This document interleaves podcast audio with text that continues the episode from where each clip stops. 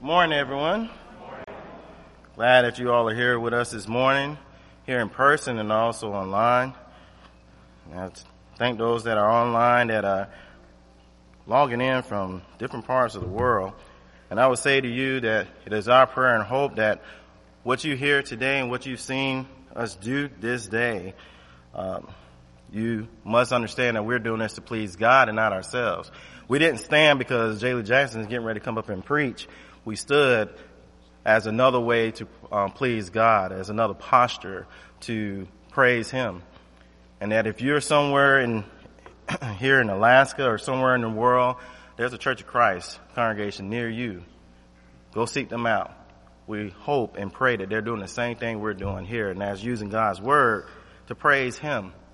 Before I get started this morning, a couple of things for our teachers. We will not have this fall Wednesday night classes again. We hope to bring those back during the winter time, and I've already let those know who are teaching, who are signed up or who are volunteered to teach for next quarter. But we'll make sure we get an email out to all the teachers so you'll know. And secondly, for all the men and boys and young and older boys in the congregation, I believe it's the 2nd of September, but the very first Thursday in September, we will start our weekly devotionals again. And we'll get you that information out. We'll still right now be doing them on Zoom. Let's have a word of prayer. Our God, our loving Father who is in heaven, thank you for today. Thank you, Lord, for this opportunity we have to praise and serve you. We pray, Lord, that what we have to offer you today is pleasing in your sight, and that the words that will come forth from my mouth, help it not to be necessarily my words that bring folks to you, but your words, Lord. We thank you, Lord God, that you've given us your word to look into, and we are grateful to you for you and Jesus and your Holy Spirit. In Jesus' name, amen. So I was thinking, and I have been thinking for many years, but especially this weekend, knowing that I was going to speak, that there's something to be said about when you're watching or listening to or reading the news, and you come away feeling more depressed about life issues. It seems as though every time you turn it on or you turn to it, we're supposed to be concerned about everything. And there are a lot of things that we should be concerned about when we hear about them. But it would really take too long for me to list every one of those concerns. But suffice it to say, it's easy to feel depressed or down in the dumps about all the negativity around us. All of the negativity outside as well as inside the church. My question to you is, what would it take to take your mind off of those concerns, off of those worries and all those anxieties of life? What would it take to restore joy in your life? What would it take for you to say to God like David in Psalm 51:12, to restore unto me the joy of your or thy salvation, as we try to revive again here at the Anchorage congregation? What would it take to put joy back in your life? I was thinking, Jaden, you come up here, please. So this is one of my sons, and you all should already understand, but I'm going to let him know again in public. I love you, son. I love you so much. I'm going to give you this shiny penny. There you go. You'll enjoy that. I hope that brings you joy. Let me see. Brayson, you know what, man? I think you do a great job. Come on up here. And being such a wonderful young man, I got this shiny nickel for you. I hope that brings you joy. There you go. Levi, come up here. Levi, you know, I feel bad that I didn't get you anything for your birthday when you turned 8. So I got this shiny quarter for you. And I hope this brings you a whole lot of joy. Yeah. And think that brought them joy? Let me see. John, if I pull $100 is not going to happen out of my pocket to give to you. Yeah. But would I give you some joy? A little bit more joy than maybe that penny I gave Jaden? What if for everyone in here, it's not going to happen? Everyone in here, I had a whole lot of money, like all the money that each of you needed for the rest of your life, to pay all your bills, your mortgages, to buy that new shiny car that you want, or several of them. Would that bring you joy? It'd be enough money to take away your financial cares and worries. You see, our joy is directly proportional to the value of the gift given. Jaden, how much joy did that penny give you? It gave me joy. How much joy would you have then in the gift that I would give all you all of all the money that I had and then some to pay all your bills? You see, again, our joy is directly proportional to the value of the gift. Consider this in relation then to your Christian life. Where is your joy as a Christian? And what level of joy should you have as a Christian? Has God given you anything that you should raise your level of joy, or that should raise your level of joy, in direct connection and value based off of that gift? Psalm 51, 10 through 12 is where our reading comes from this morning. Psalm 51, 10 through 12. The scripture says, "Create in me a clean heart," David says. David was in trouble. David had messed up. "Create in me a clean heart, O God, and renew a right spirit within me. Cast me not away from thy presence, and take not thy Holy Spirit from me. Restore unto me the joy of thy salvation," as the King James Version reads, "and uphold me with thy free spirit." Church, we have been saved. We have been saved not because of how good we are, but how good God is.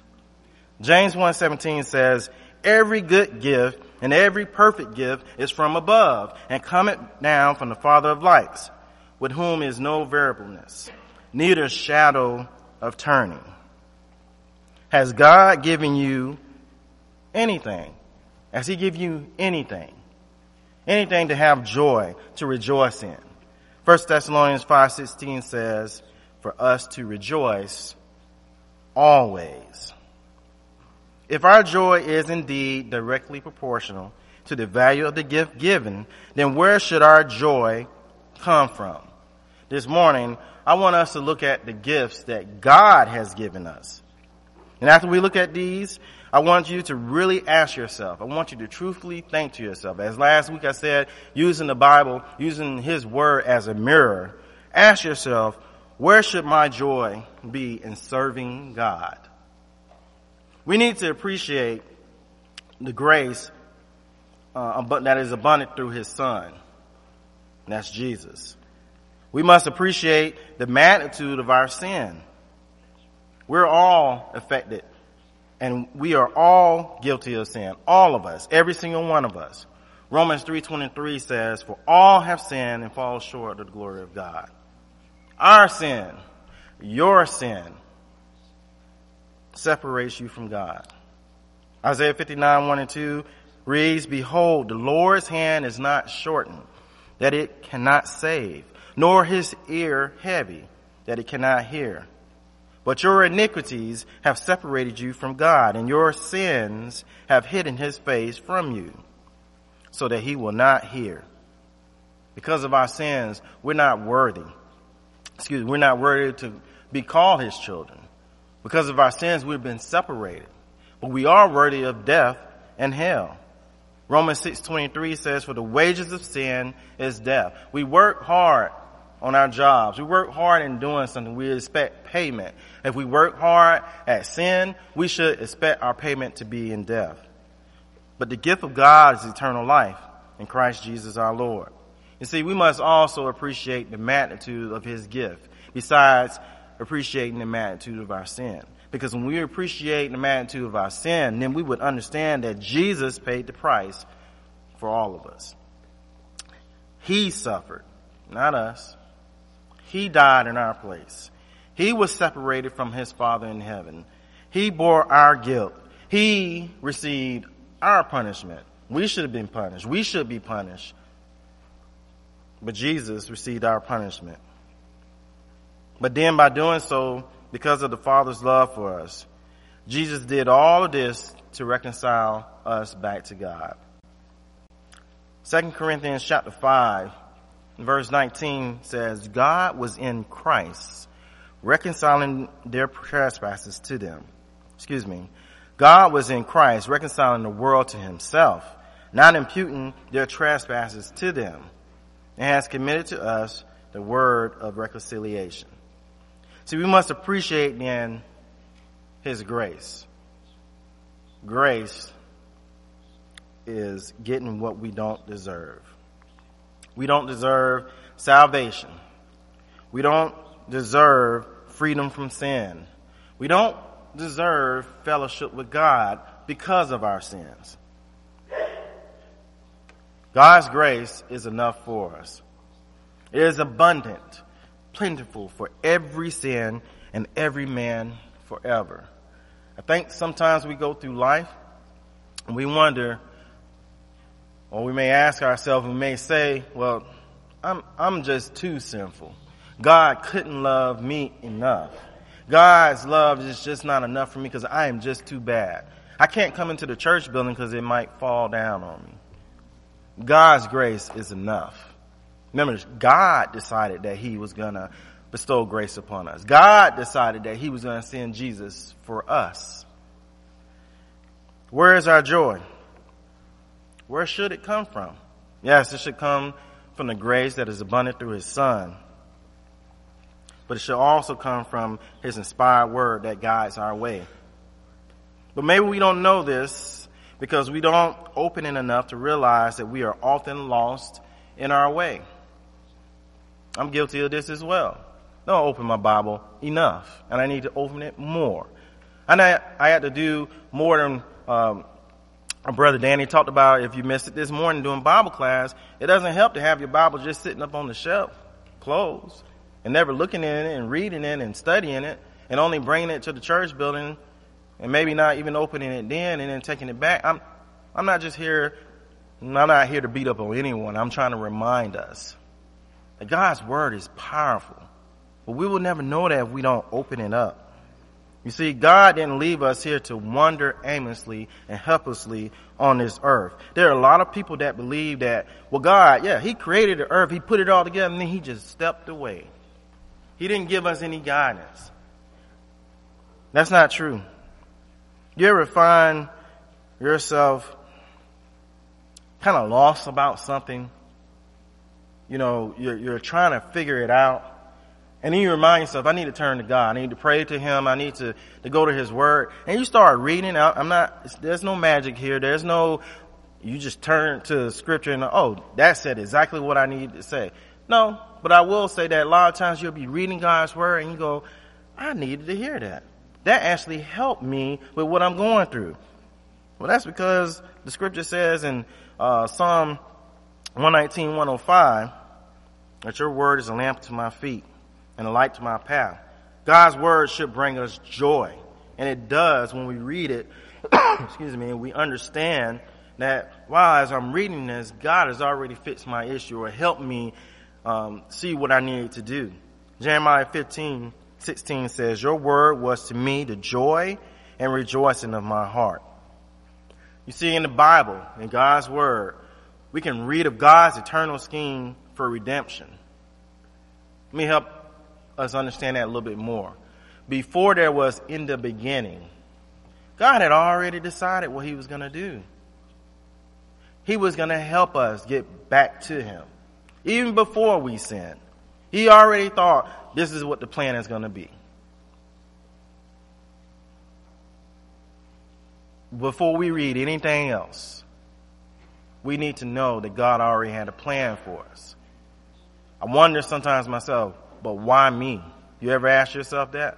Why me, though? Why help me?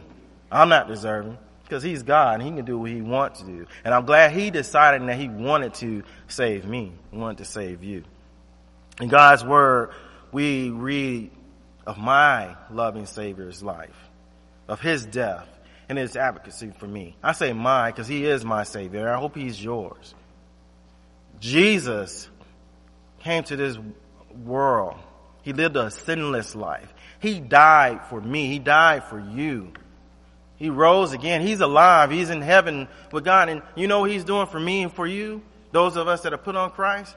He's been an advocate, or he's a lawyer for us. You ever think about that? He's pleading our case for us. And because I'm in Christ, because if you are in Christ, he's there for you and God is listening to him. When we read God's word, we find that there is special providence for his people. God takes care of his people.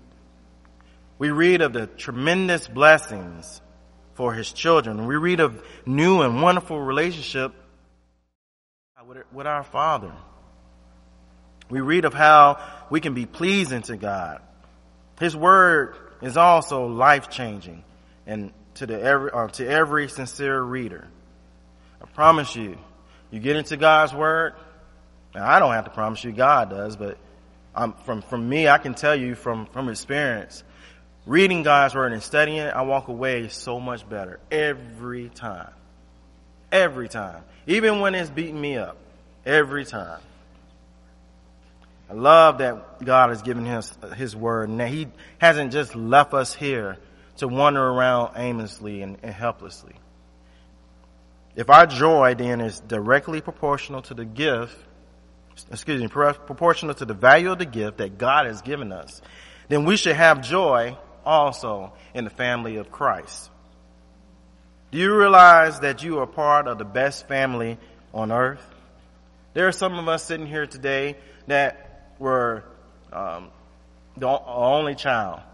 And maybe for some of y'all that was like great. But some of us, maybe not so much. Either way, even if you had a whole bunch of siblings, this family is better. The church, the family of God. You know why it's better? Because we have brothers and sisters in Christ who share our love for God. We've talked about before when we've been out in the world, and you just don't know what this person's going to say next. You don't know what's getting ready to happen. But then you see your brother and sister in the store somewhere. I often see Nathan Wilson in the store. We be in the store together, and we make sure, hey, brother, you know, I'm glad to see you. It brings a light. I saw Danny in the store. It's always the same store, Fred Meyer. I don't know why I see everybody in the same store. But I saw Danny one time. This was a while ago, but it was great to see you there because you're filled with all these folks in there. Maybe, you know, in terms of the way the world sees good, they might be good people. They might be doing things that are great. But when you see your brother and sister in Christ outside of this church building, it's a wonderful thing. Then when we come together and we sharing things, we sharing God's love and sharing the love of Jesus and sharing the love of the Bible. I mean, I would hope that's why you're here this morning, just sharing that love. We also share in our godly values, and we should share in our moral absolutes. And what I mean by that is that there's a line that's drawn by God. And so we draw that same line. We're right there on that same line. We say, well, God said, this is right here, and you don't step over that line, then we should do the same thing. And so then when we're out and about in the world, we know we're not going to do that. No, I'm not doing that. Look, because God doesn't want me to. That's why. Deal with it. When we come together, we should feel that same thing. And when I'm with you, I know you're not going to say or should not do these things. And when we do, we're here to help each other. Hey, brothers, sisters, we shouldn't do that. We should help each other because we're trying to help each other get to where? Heaven, right? And so we should help each other with that. And we don't always do the right things. I don't always do the right things. That's why I'm so thankful that God allows me to repent and turn back to him. I'm so thankful for that. We also share our Christ-centered heavenly goals. I want to go to heaven. Do you? Yes, one person. I want to go to heaven. Don't you? Yes. We should all want to get there. And guess what? We don't have to do it alone. Scripture talks about running a race and how that runner hopes to win. In Olympics, there can only be, in those different races, those different competitions, one gold medal winner. Guess what? We all win together. We all, can help each other. I love to see in a race when somebody falls down, that person that was running real fast said, you know what, let me go back and get this person. That's what we do for one another. We help each other. We bring each other along. We also share in our burdens, our cares. We share in tears. We share joys and triumphs. Joy, the joy of one is the joy of all. 2 Corinthians 7:13 says, therefore we have been comforted in your comfort, and we rejoice exceedingly more for the joy of Titus, because his spirit has been refreshed by you all. So we do just like Paul did right here. Titus was off. Titus came back. He shared all these wonderful things that the Christians were doing, his brothers and sisters, and Paul and those who were with him. They were in joy because Titus was in joy because they were in joy. They were happy. We do the same thing here. When somebody, not just in joy, but when someone is happy, someone's done something great, and when we hear about it, we're happy with them. We're also sad with one another, aren't we? We also share in those sorrows. We also share in heartache. That's what family does. We rejoice when others are rejoicing, don't we? Our brothers should be one of our greatest joys. Our brethren, that is. Especially as we help each other get to heaven. 1 Thessalonians 2, verse 19 reads, for what is our hope or joy or crown of rejoicing? Is it not even you in the presence of our Lord Jesus Christ at his coming? For you are our glory and joy. Every time someone is up there in that baptistry and we're here, or we find out that someone put on Christ, doesn't that bring us joy? Aren't we happy? Because we know that's another soul added to the church. We're so happy that you're saved, because you and I and the rest of us will be in heaven together. Let's go out and tell somebody else. It's another lesson. But let's go and tell somebody else. Let's help someone else find God too. Because when they do, then we're happy for them as well. And then we teach them how to teach someone else how to find God also, so that they can be saved. And then they teach, you see what I'm saying? And it's just a wonderful thing. Yeah, I get excited about it because somebody came in my life and taught me the gospel and put me a part of this family, the family of Christ.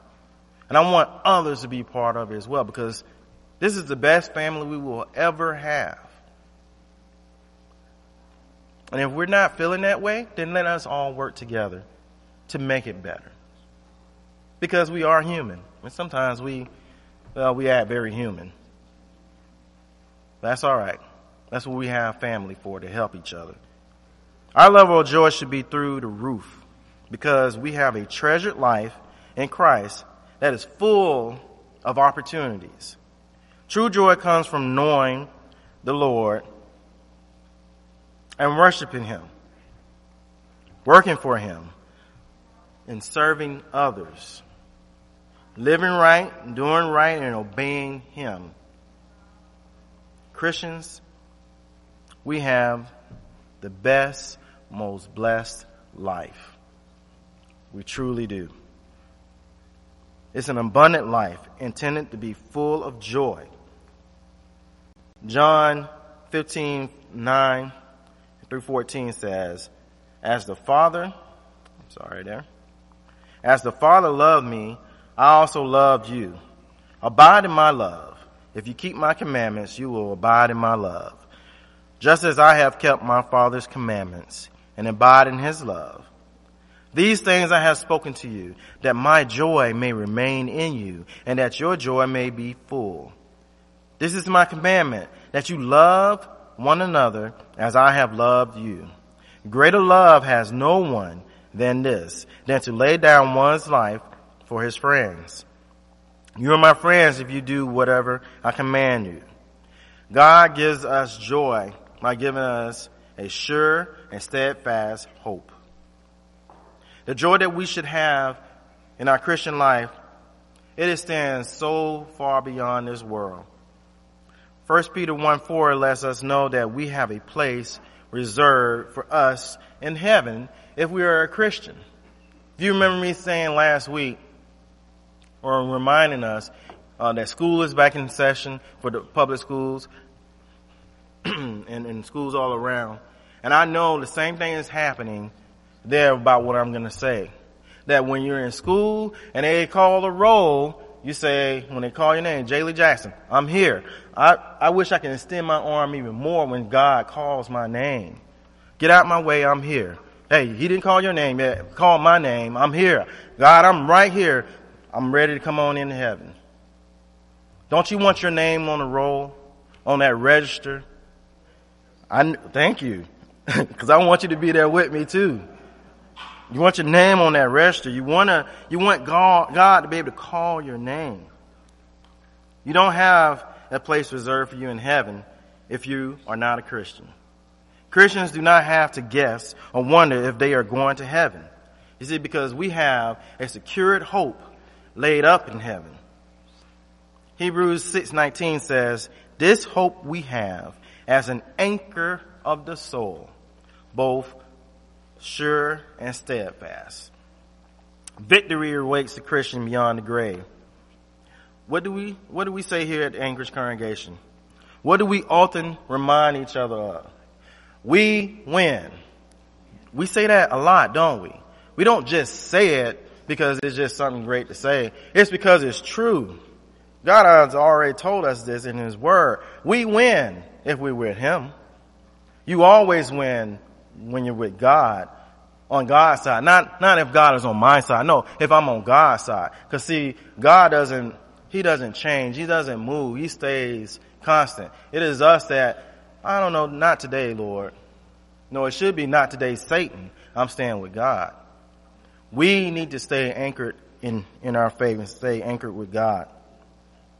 We're raised and rewarded. We have great comfort as we await Christ's coming.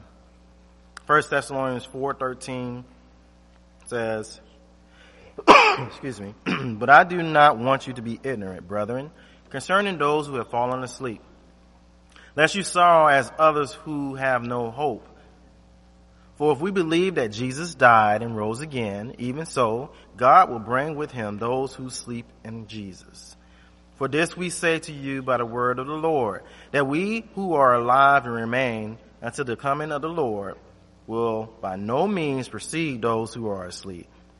For the Lord himself will descend from heaven with a shout, with the voice of an archangel, and with the trumpet of God.